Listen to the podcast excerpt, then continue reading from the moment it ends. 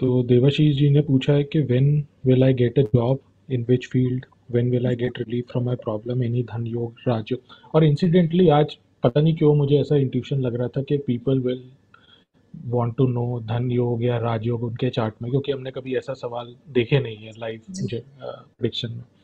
तो incidentally this is the first so Devashish ji आपका जो अभी समय चल रहा है वो शनि में राहु चल रहा है। और शनि क्योंकि आपका वक्री है इसलिए थोड़ा आपको स्ट्रगल रहा है।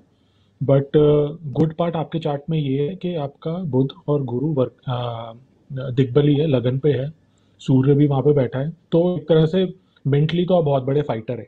सो so, और आपके you are very intelligent also and आपको पता है कि आपको क्या करना है।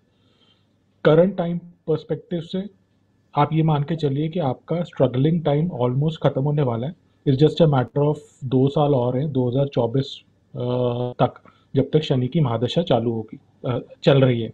उसके बाद बुद्ध की जब महादशा चालू होगी, जो आपका लग्नेश भी है और जो बहुत ही वेल प्लेस्ड है, तब आपका लाइफ का टर्न अराउंड होगा।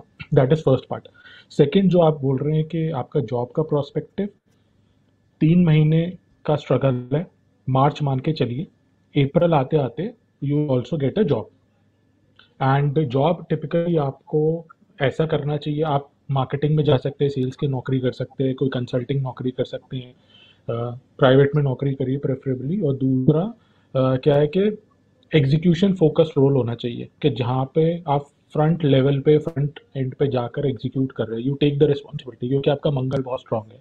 टेंथ पे बैठकर वो भी एक दिग्बली चीज़ है।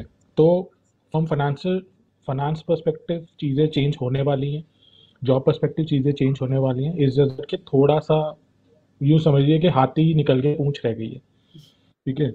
और करंट टाइम के लिए आप ओम नमः शिवाय करना स्टार्ट करें और शनि मंदिर जाना स्टार्ट करें। ये दो चीज़ें करें और चीज़ें will be better in your future thank you